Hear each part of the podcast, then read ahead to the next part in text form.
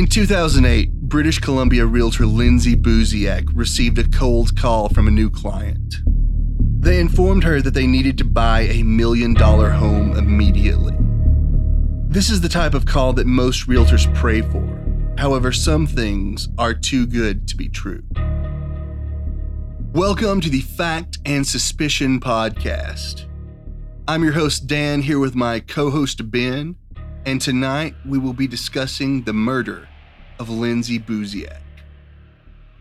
So, Ben, this is a really interesting case, and I remember, you know, when it happened. I remember seeing the Dateline episode about it a long time ago, Mhm. but it's one that I'd, I'd sort of forgotten about um, or hadn't thought about in a long time.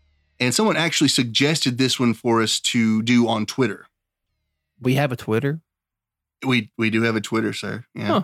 Um, and this is this is the first suggestion from Twitter that uh, that we're doing. So Well, thanks, mystery tweeter.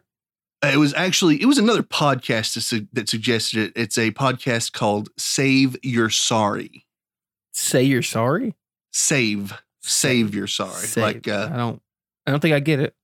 it's like you know like saying um like don't bother apologizing. I think you know save your sorry. Oh, okay, okay. I, I get Yeah. it. That's clever. it's they they do like um celebrity like scandals and stuff like that you know um so like they've got a, a an episode about Jussie Smollett up right now and they did one about the whole like Kevin Spacey scandal and stuff like that oh, okay. Sounds interesting. yeah, it's it's a pretty good podcast so you should, you should check them out definitely but um anyway going forward I I'm really glad we got the suggestion because there's a lot more to this case than I remembered there's a lot more to it than was in the Dateline episode too so All right. Well, let's let's hear it. Well, Lindsay was a 24 year old realtor from Victoria, British Columbia.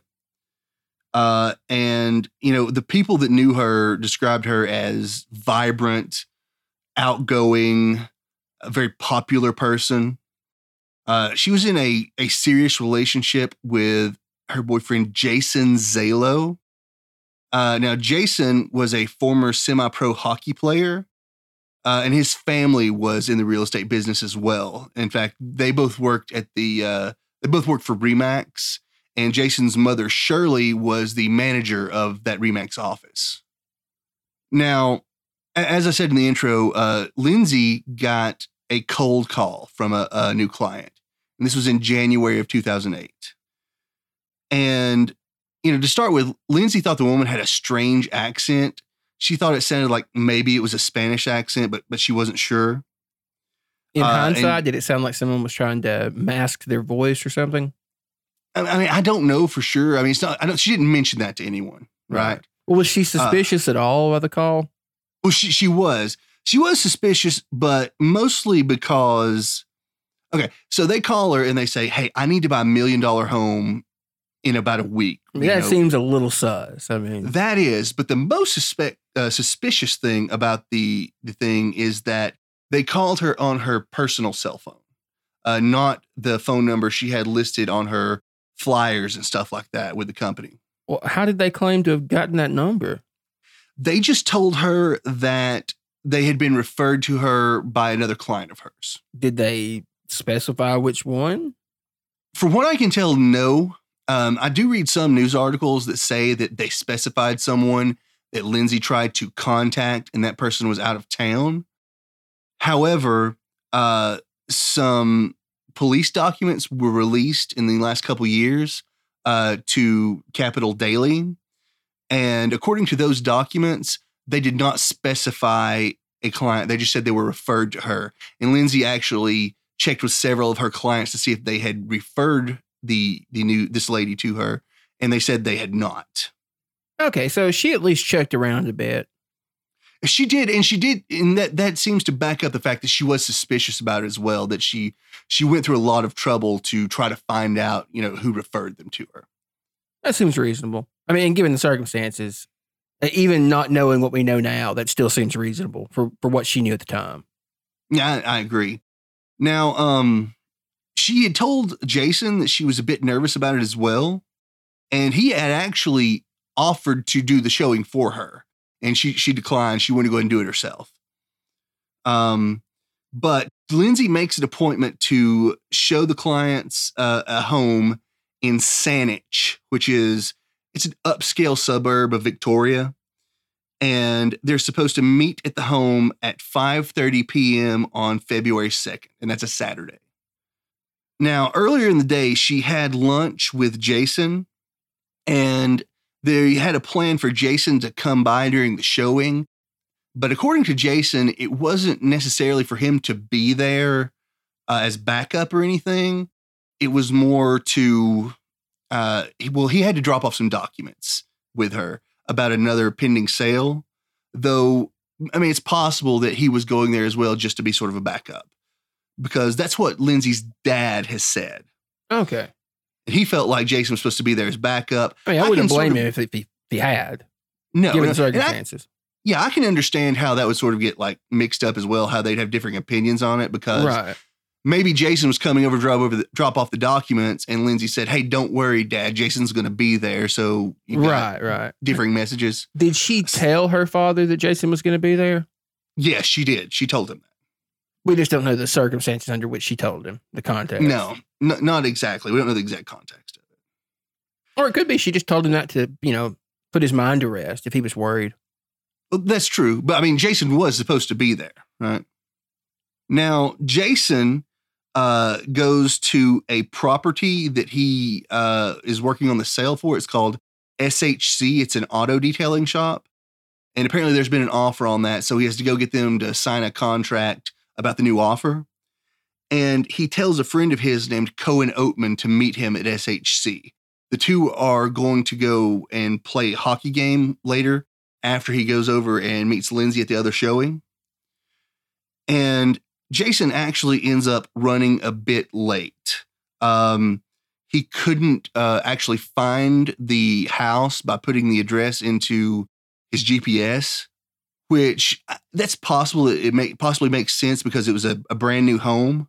So maybe the address hadn't been registered in GPS yet. Yeah, that's fair.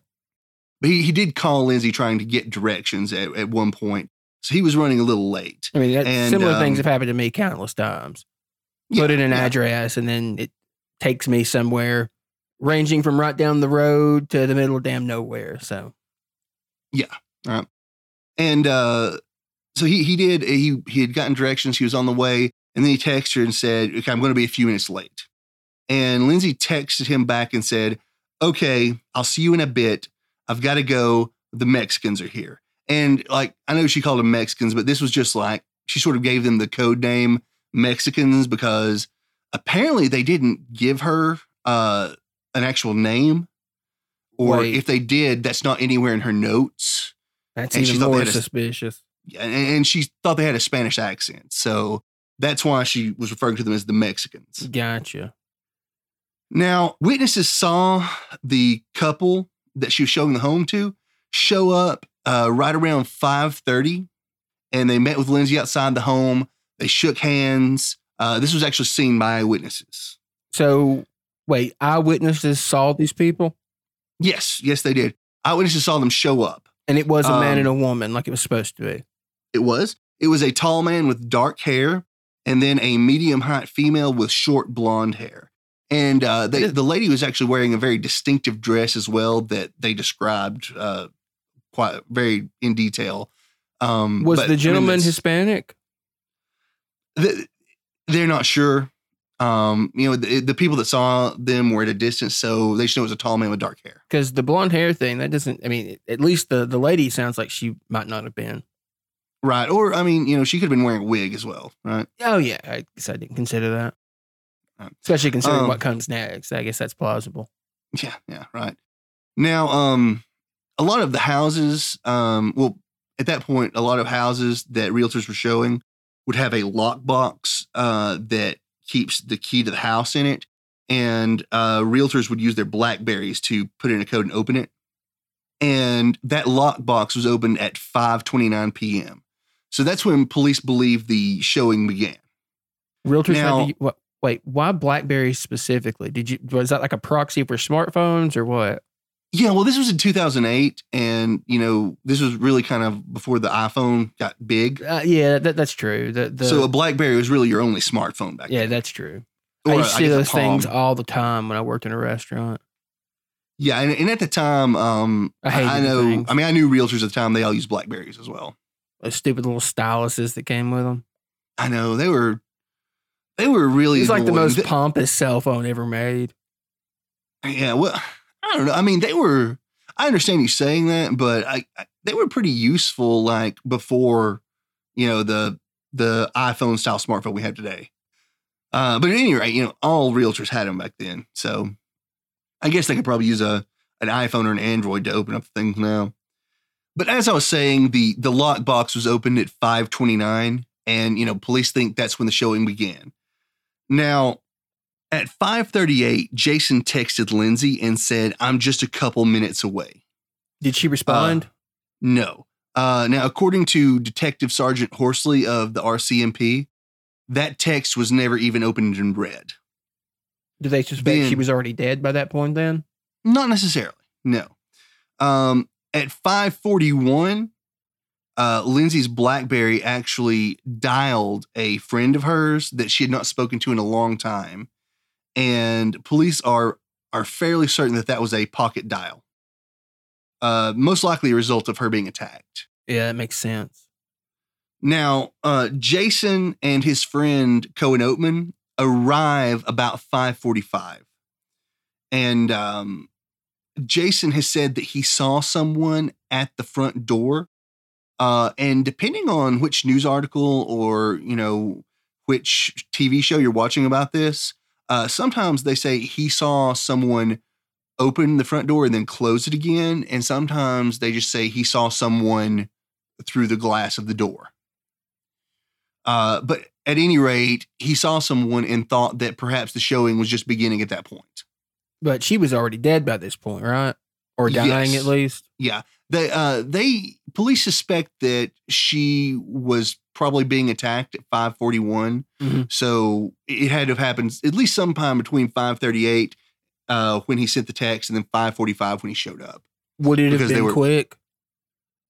What's that? Would it have been quick, the attack? Yeah, yeah, and uh, I'll get into that later after they find the body and they they they know what they think happened. Okay. But at any rate, they, they show up at 545 and, and, you know, Jason saw someone through the door. He thought the, the showing was just beginning at that point. Now, Jason initially parks uh, in the cul-de-sac that the house is on. Uh, but a few minutes later, when no one has come out, he decides to move his car out onto the, the street uh, that leads up to the cul-de-sac. For one, because uh, there's not any actual parking on the cul-de-sac, but there is on the street. And for another, he didn't want to seem like to the clients someone was just, you know, parked there waiting outside like a meddling boyfriend, Right, right. boyfriend, or something like that. You know, he wanted to look professional for her, you know. Nothing that might hurt the sale. Right. Um, now, after about 10 minutes, uh, Jason texts Lindsay to see if she's okay, and he doesn't get a response. So, in about another 10 minutes, uh, he and Cohen get out and go up to the door, and they find it locked. Should the showing be over by this point? Yeah, most showings only last about 15 minutes, All right.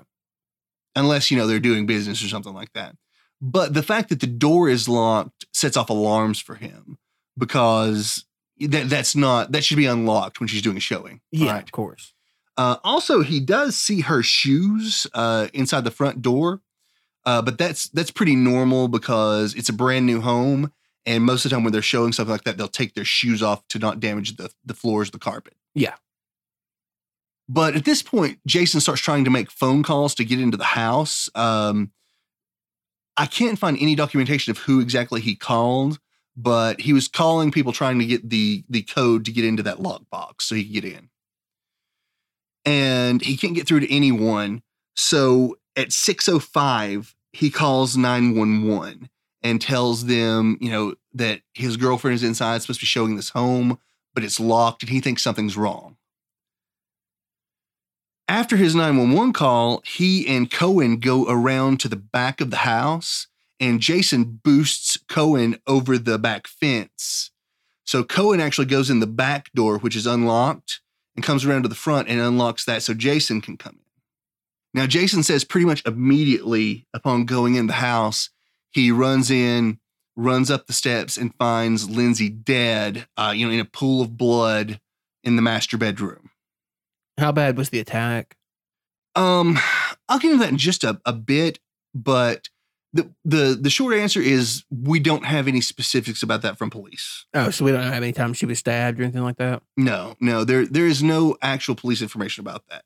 Even though you will hear, you will or you will read in different articles. Uh, some say ten to fifteen, some say forty times, Dear Lord. uh, and some actually say they mutilated her breast implants. But we have no Where did they get of that? at all. I have no idea, to be honest with you.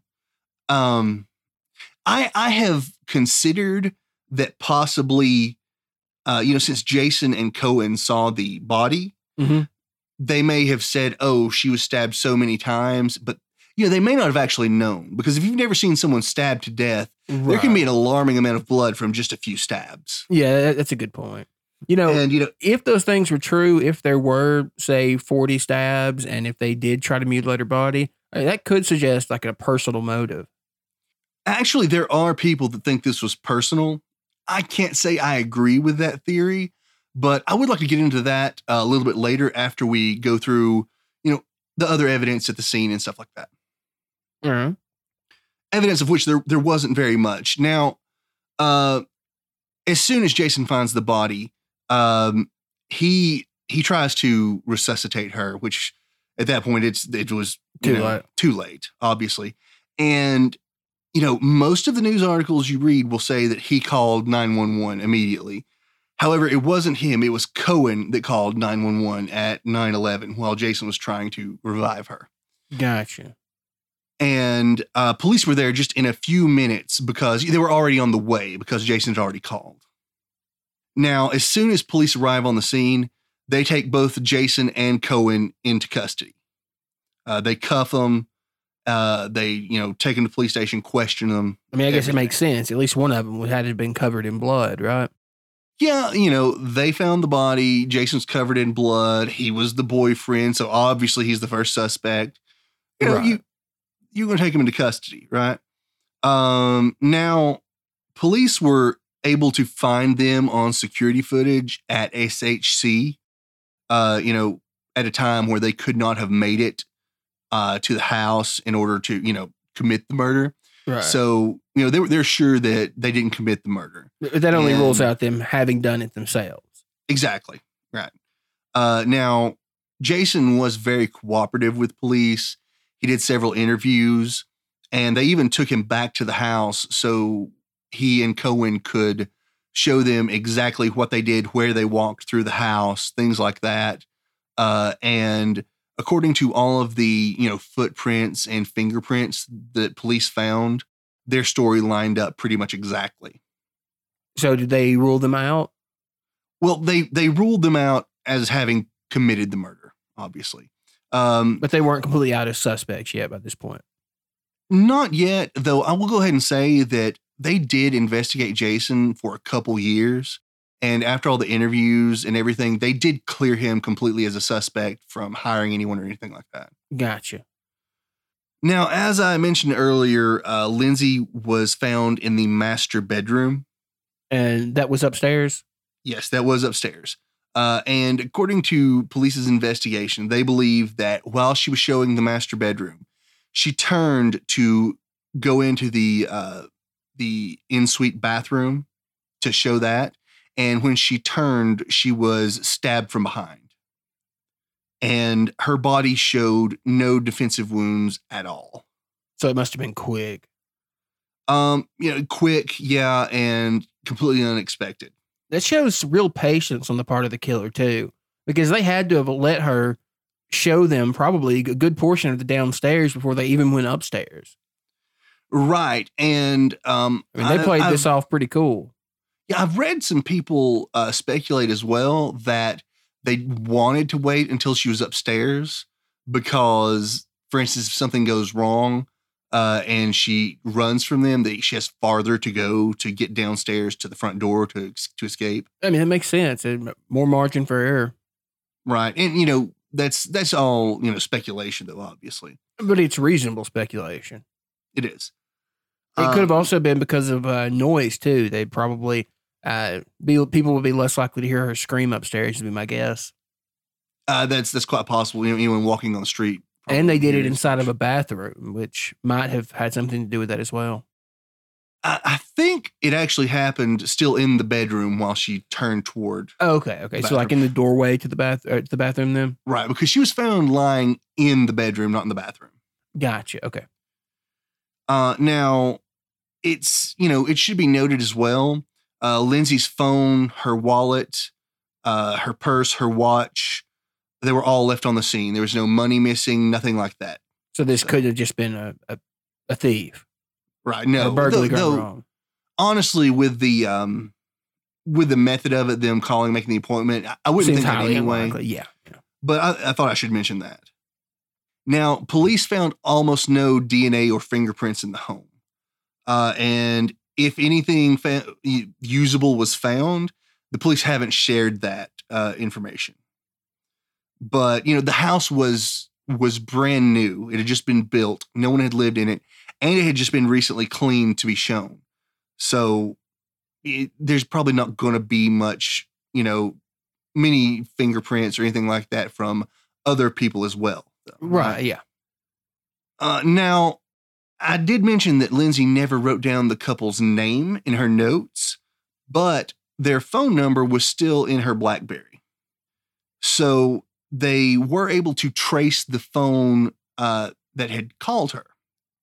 The phone was actually just purchased in November at a uh, convenience store in Vancouver. And it wasn't activated until January, with just a few days before it was used to contact Lindsay. Okay. So that definitely suggests premeditation. Like this Yeah, was that, this was planned well in advance yes, it's definitely a burner phone. and planned well too. Uh, the phone was registered under the name of Paulo Rodriguez, which is a fake name. Mhm. Uh, and there was an address given for the registration as well. But police determined it, it was a real address, but they determined the address had nothing to do with the crime. Gotcha. Okay. Uh, now, security footage from the store where the phone was bought wasn't able to be recovered, uh, probably because it had been so long since the purchase uh, that, you know, usually small stores don't keep security footage for that long, especially not in 2008. Right. Police were also able to determine when the phone actually showed up in Victoria. Uh, it came uh, across the ferry from Vancouver just the day before Lindsay's murder. Now, police also investigated Lindsay's laptop, uh, which Jason provided voluntarily. They did find that there appeared to be missing messages from her Facebook. Um, there were Like no they've been deleted or something. I, well, they don't know for sure. Um, I, I think at the time there was no way to tell if it had actually been deleted or if they had, you know, that information hasn't been, you know, released, right? Uh, though I do know from those police documents they did uh, subpoena some information from Facebook. So clearly Zuckerberg's a suspect at this point. Well, isn't he usually? Right? um, anyway, there were no messages from the period of January 24th to February 3rd. Uh, that's two weeks uh, before her death. And, you know, Lindsay had 700 Facebook friends and she was, you know, a daily user of Facebook. So that was abnormal. it was very abnormal for her not to have any messages. She usually had messages coming in every day. Um, I don't know exactly who that casts guilt upon, but I, I think mean, it's doesn't very it seem strange. likely that it's boy the boyfriend then if somebody deleted them? it's possible. If if they were deleted, that is. Yeah, it's possible, though. Like I said, I don't know who else might have had access, who who just knew her the password she used. We don't know that, right? Now, with the the method of the attack, you know, Lindsay being attacked from behind, the strange circumstances about her being contacted, uh, the way they used a burner phone, police strongly believe that this was probably a professional hit. Oh, I mean that, that absolutely makes sense. I mean the level of sophistication and premeditation that, that seems to have gone into this. uh, yeah, that's I could I could easily believe that. But then you have to wonder why would a realtor that everybody likes, you know, be killed by professionals? I mean, who know who even knows how to how to hire a professional killer? I don't It's not like you can get one of those out of the yellow pages, right? Yeah, yeah, your your your everyday people they don't know that. And if you get one off the deep net, I mean, you're almost certainly talking to a Fed. So I don't think anyone would use the internet to hire a professional killer. At least I hope not. Um, but at, at any rate, there are some suspects that people have, or you know, some theories. Um, and I guess we should start with Jason, just because you know he's the boyfriend. He found the body. First person that that police looked at. yeah, that that absolutely makes sense. Now, Lindsay's dad Jeff says that Jason and Lindsay were having some trouble in their relationship. Who says Um, this? Lindsay's dad Jeff. Okay. Uh, now, as a matter of fact, in December, uh, Lindsay had taken a trip out to Calgary to visit with her dad. And uh, according to to her dad, uh, Lindsay said that Jason was being really controlling and overbearing, and that you know she she just wasn't happy with that, and she was thinking about ending things. Had this been corroborated by any of her friends or any other family members? Yes. Uh, now, uh, here's here's the deal with that. According to Lindsay's friends, uh, she really was thinking about that. She she was having doubts about the relationship. However, uh, just after her trip to Calgary, uh, she took a ski trip with uh, with Jason's family, and that had sort of strengthened their relationship back. And she decided to try to make things work. Okay. But her father isn't the only person who uh, mentioned that Jason was controlling, or at least Lindsay felt that he was controlling. Um, no, no, her her friends do do agree with that. Yeah. Okay. Now, again, Jason was cleared by police. They don't think he was involved in this. Um, and they, they're sure he didn't commit the murder, right? Okay. But as I said, them being sure, we know that he didn't commit the murder because of physical evidence, but that doesn't mean he couldn't have hired someone to do it. I mean, that Uh, of course leads to the problem of, again, who knows how to hire a professional killer? Where do you I- even find one? I agree with that. And I, I have no idea if he would know that or not. Though his family did have, you know, a decent bit of money. So some people speculate they they may have had the financial means to pay a killer at any rate. I mean, that's fair, but even with the financial means, finding a contract killer isn't exactly easy.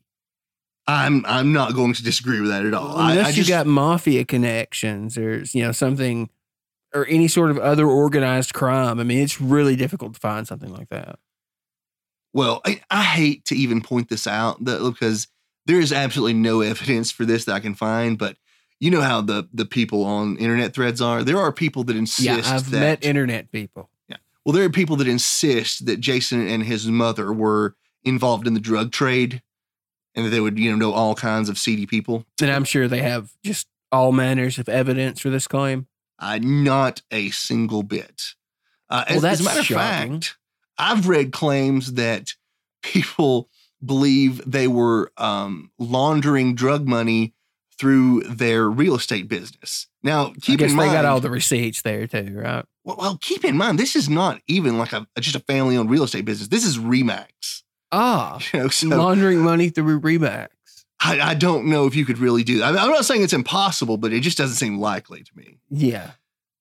Um, now, at any rate, um, people also find it, you know, peculiar that Jason turned out to be late on this particular occasion when Lindsay was being murdered. Uh, you know, he had a friend with him that would provide you know, sort of a airtight alibi. Um, people people say it's strange that he pulled his car around to the side of the house, but you know, like, like we said, Jason said you he pulled it around there because Lindsay was doing a showing. He didn't want them to come out and see Lindsay's, you know, crazy boyfriend waiting outside for her, right? I mean, it makes sense. Right. So, you know, I, I'm also going to say he was very cooperative with police and he passed a polygraph, even though, you know, Yeah, for what that's worth. we don't believe in polygraphs here, but he passed a polygraph just for what it's worth. So either way, he, he was vetted uh, properly. Yes. Now, there's another sort of suspect that I think I should mention. Um, Lindsay's ex boyfriend, Matt McDuff. Uh, he was questioned by police afterward. And Lindsay and Matt had had a, a pretty rough relationship at times. Lindsay had actually called the police on Matt multiple times when the two were fighting. Was he abusive? I cannot find that exact information. Um, all I know is that you know they were fighting and Lindsay called the police. I don't know if he was hitting her or not. Okay. Now, Lindsay's mother actually seems to believe that that Matt may have been involved uh, with this, as to where you know her dad seems to think that you know maybe it was Jason, right? But at any rate, Shirley Zailo, who is uh, Jason's mother, Mhm. she says that uh, you know shortly before the murder, uh, Lindsay had mentioned to her uh, that you know how she had been afraid of Matt during their relationship, which is I guess a strange thing for her to just randomly mention. Though I'm gonna be honest with you, with with Shirley's son being investigated by police, I can see her just saying something like that to sort of get attention off of him. Oh, yeah, I suppose that makes sense.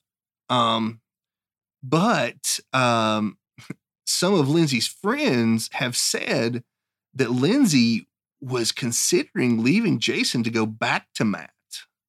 And actually, according to Lindsay's friend Nikki Burrows, she her group of friends there they they thought of themselves as characters from Sex in the City, and um, and Lindsay had actually referred to Matt as her Mister Big. That means Now- absolutely nothing to me. Well, I, I thought maybe it didn't, but for any uh, any of our listeners who aren't familiar with Sex in the City, because I, I know it's you know several years old now, um, the main character Carrie, uh, well, Mister Big was sort of her her her boyfriend that she kept coming back to over and over after she you know they broke up and she had a relationship with someone else. She'd keep coming back to him, and she ended up marrying him in the end, right? And you know, according to Nikki, uh, Lindsay thought of Matt as her Mr. Big. So that may make sense that she really was considering going back to Matt.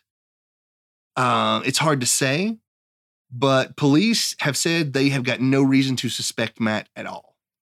Even though you have some internet theories, theorists who really think it could have been him. Well, internet theorists gonna theorist. So I agree.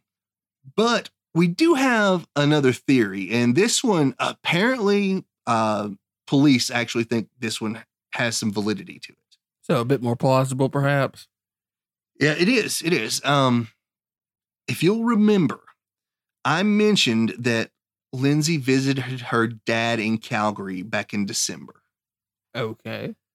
Now, while she was, well, just after her visit to Calgary, there was a giant drug bust in Calgary.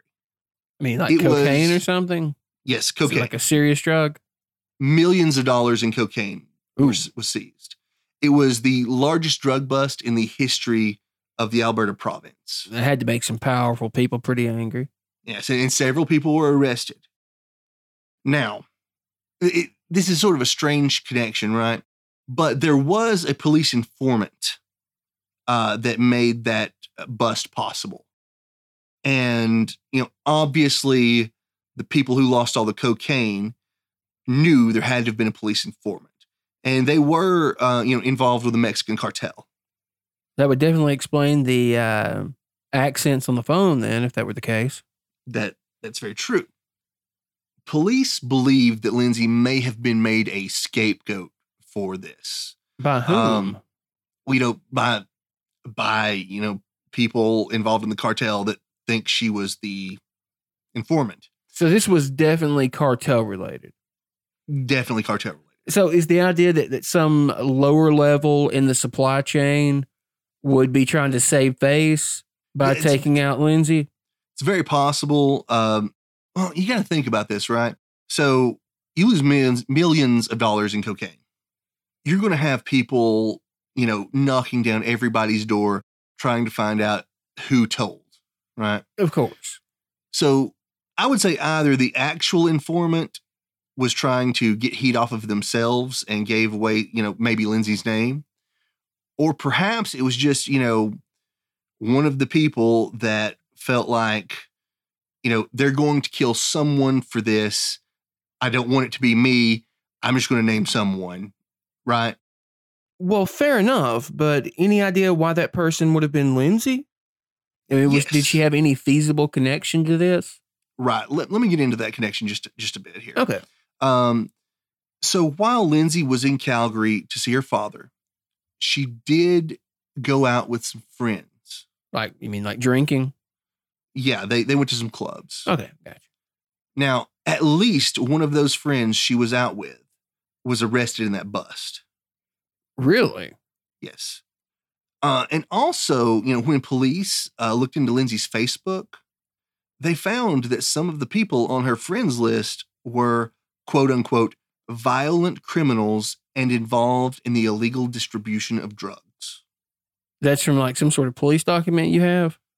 Yes, well, that, that's from the police documents that Capital Daily got a hold of. Now that's interesting.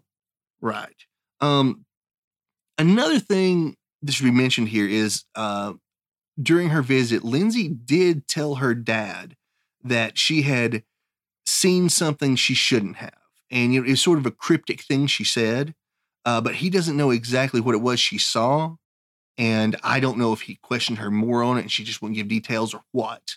But he did, Lindsay's dad did say that in an interview. Now, uh, there is one more connection I should mention of you know Lindsay to the drug bust, though I myself find this one to be a little weak, uh, but was mentioned in the episode of True Crime Daily. Right. Um, now, while Lindsay was in Calgary, she attempted to contact a friend of hers that lived in Victoria, and it wasn't someone she talked to very often. Did she get in touch with them? I, you know, I don't know. I, I never found that information. They said she attempted to contact. She attempted to call and attempted to send a message on Facebook. I, I don't know if they ever answered. Gotcha. However, the person she attempted to contact was closely related to one of the people arrested in the drug bust. That seems a bit tenuous, honestly. I mean, it is a connection, eh, you know, albeit on the periphery, but I mean, I guess at least it's something, but I don't know what that what that would amount to. Well, it's it's something, and I guess if you know if that was true, and then she was out with another person uh, that got arrested as well, maybe all these connections would throw some suspicion toward her. Yeah, I mean, I suppose that's fair. Um, but uh, police have said she was not the informant. So, you know, for what that's worth. But I feel like it's possible that someone could have believed she was, or someone could have said she was and had a few things to back that up. Right, right. Yeah, yeah. I mean, I, I guess that makes sense. Right. Now, that's um, mostly um, all the information about the case. However, uh, in February of 2021, uh, there were some news articles that said that uh, they were putting a new team together to work on this case specifically. Like a task force of some sort. Yeah, and the FBI is involved in it as well. Interesting. I find it to be very Wait, interesting because FBI. this was in Canada. Canada? Yeah. So to me, that feels like there's someone involved in An an, FBI connection? case. Yeah, that's in this case as well. Which really, to me, Not points surprising. toward the the drugs and the professional killer. Yeah, definitely. I mean, why would they be involved if it were, say, if Jason were the primary suspect? Yeah, yeah, exactly. I mean, unless Jason's a international drug lord, right? Do we know what, uh, say, division of the FBI was working on this? Was it like counterterrorism or what? I know no, they did not say. They just said uh, they were including the FBI in the team. So Is there a drug task force or division in the FBI? I, I see. I don't know. Oh, definitely. Yeah, they definitely deal with a lot of drugs. So I, didn't know if that was one that was just like completely relegated uh, to the uh, DEA. uh, no, they they you know there will be different things that would you know I'm sure draw the FBI into uh, a case like that because when you get to um, you know crossing crossing state lines, uh, murders, other crimes, the FBI is definitely going to be involved, right? I mean, I was just I was surprised because this is Canada. No, I agree that I was I was surprised too. But as I said, that that probably means that you know I, I feel like that really points toward the professional killer. Yeah, yeah, I would I would say so too. Well, I mean, it points towards the cartel, which of course points to a, a contract killing of some sort. Yeah, I mean, not to mention all the other evidence that this was extremely well planned and committed by a professional. Oh yeah, and um, you know, I something I, I started to mention earlier, but uh, I uh, I we sort of got away from it. That I think points toward professionals as well. Um, you know, we said that the I said the woman could have been wearing a wig uh, to sort of throw people off, but everyone that saw the woman they could not describe her face at all, but they very vividly described this colorful dress she was wearing, and um, police thought, oh, that sounds like a designer dress. You know, that might be kind of a rare dress to find. So they, they tried to find it, and it turns out it was something you could buy in any department store. So it didn't help them at all. Ah, But-. Yeah. But they, they did theorize that maybe she wore such a colorful dress to sort of draw attention away from her face because anyone would just notice the dress, right? Again, that would that would mean a level of sophistication that your average you know killer is not going to have. Like just the random Joe that tries that decides to, to commit a murder, say out of passion, or you know for whatever mundane motives people have. That's not the sort of thing you would typically think of. Yeah, I, I agree with you. Um, you know, also there are a lot of people, you know, that that do see this as someone getting revenge for something personal. Um, you know, if you watch the episode of Dateline, granted that was from I think 2010, Mhm. um, so there wasn't as much information then. There were people on there that really seemed to believe, you know, this was someone with a personal connection to Lindsay that you know they they really took that out on her because of the brutal nature of the of the murder because of all the stab wounds Yeah. I mean, How- I think we should point out that one does not necessarily preclude the other, right? I mean, the personal could have been the cause of the professional. Let- Let's just presume for a moment that a contract killer was hired by a third party, somebody who uh, who wanted Lindsay dead, right? Right. Maybe they specified that you know make it painful, make it bloody, something on the, along those lines. well Mean, of course, this is just pure speculation. I'm just playing devil's advocate, essentially. Right.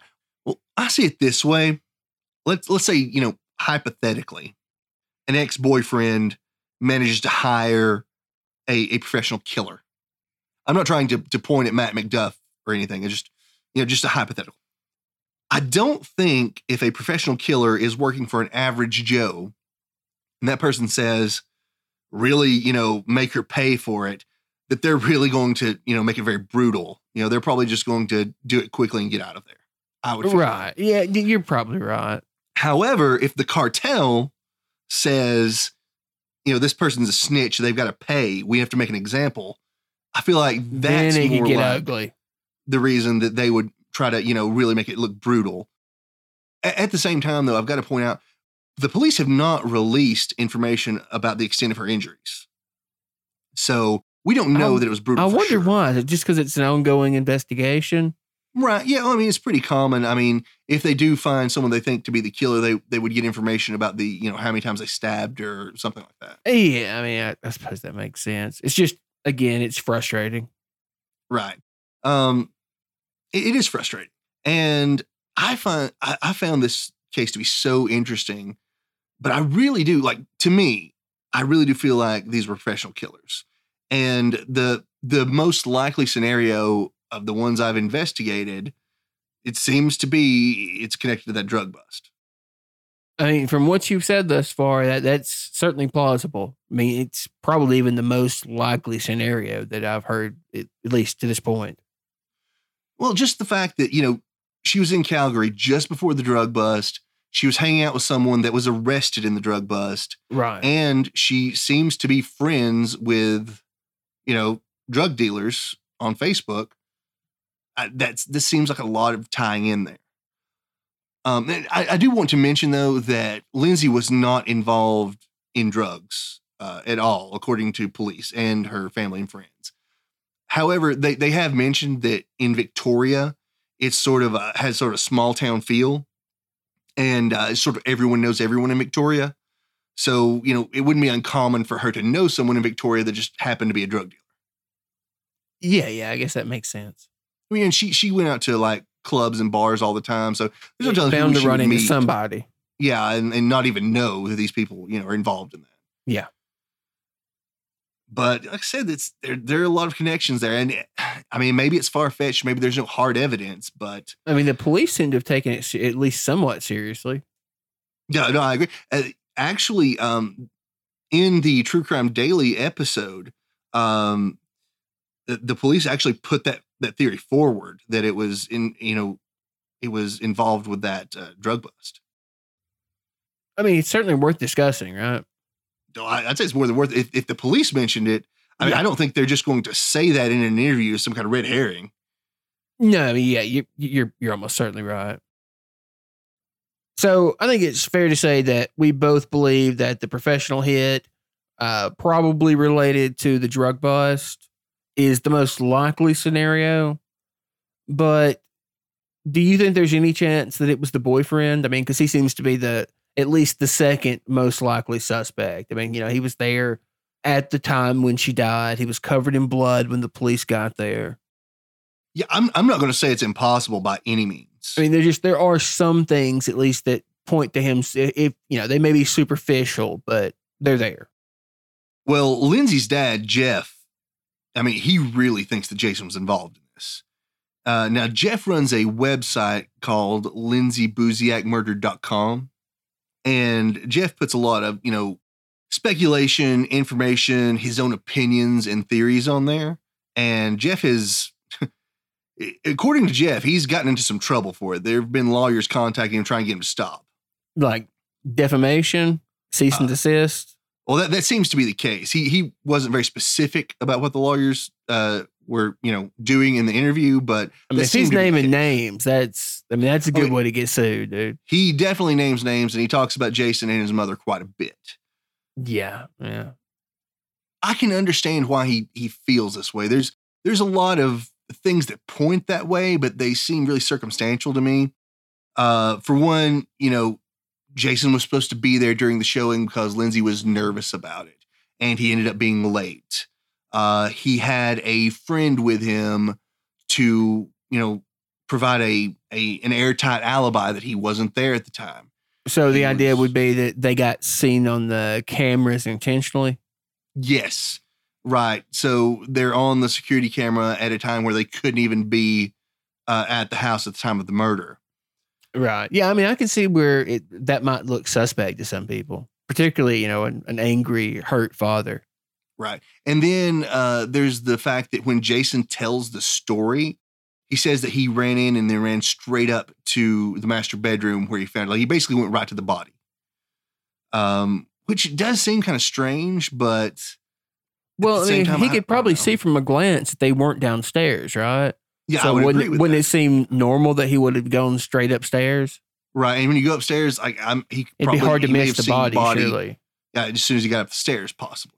I mean, like I can see like a natural course of events that would have led him up the stairs. I, I agree. I agree with that.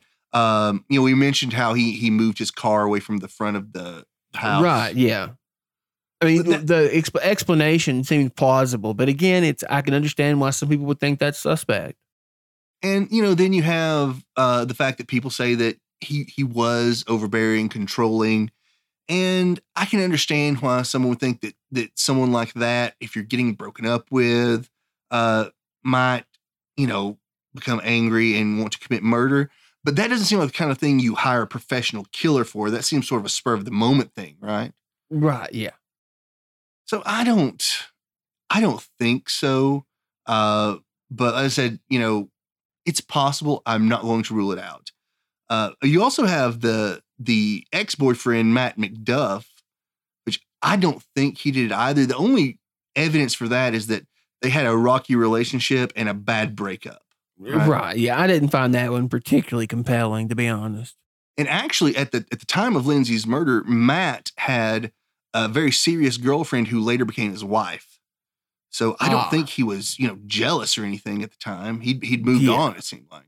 I mean, of course, it doesn't rule it out, but yeah, that that the fact that he's married that does seem yeah, he like he'd moved on. Now it it could have been someone else. Uh, you know, it could have been something that we haven't even touched on here that we don't know about.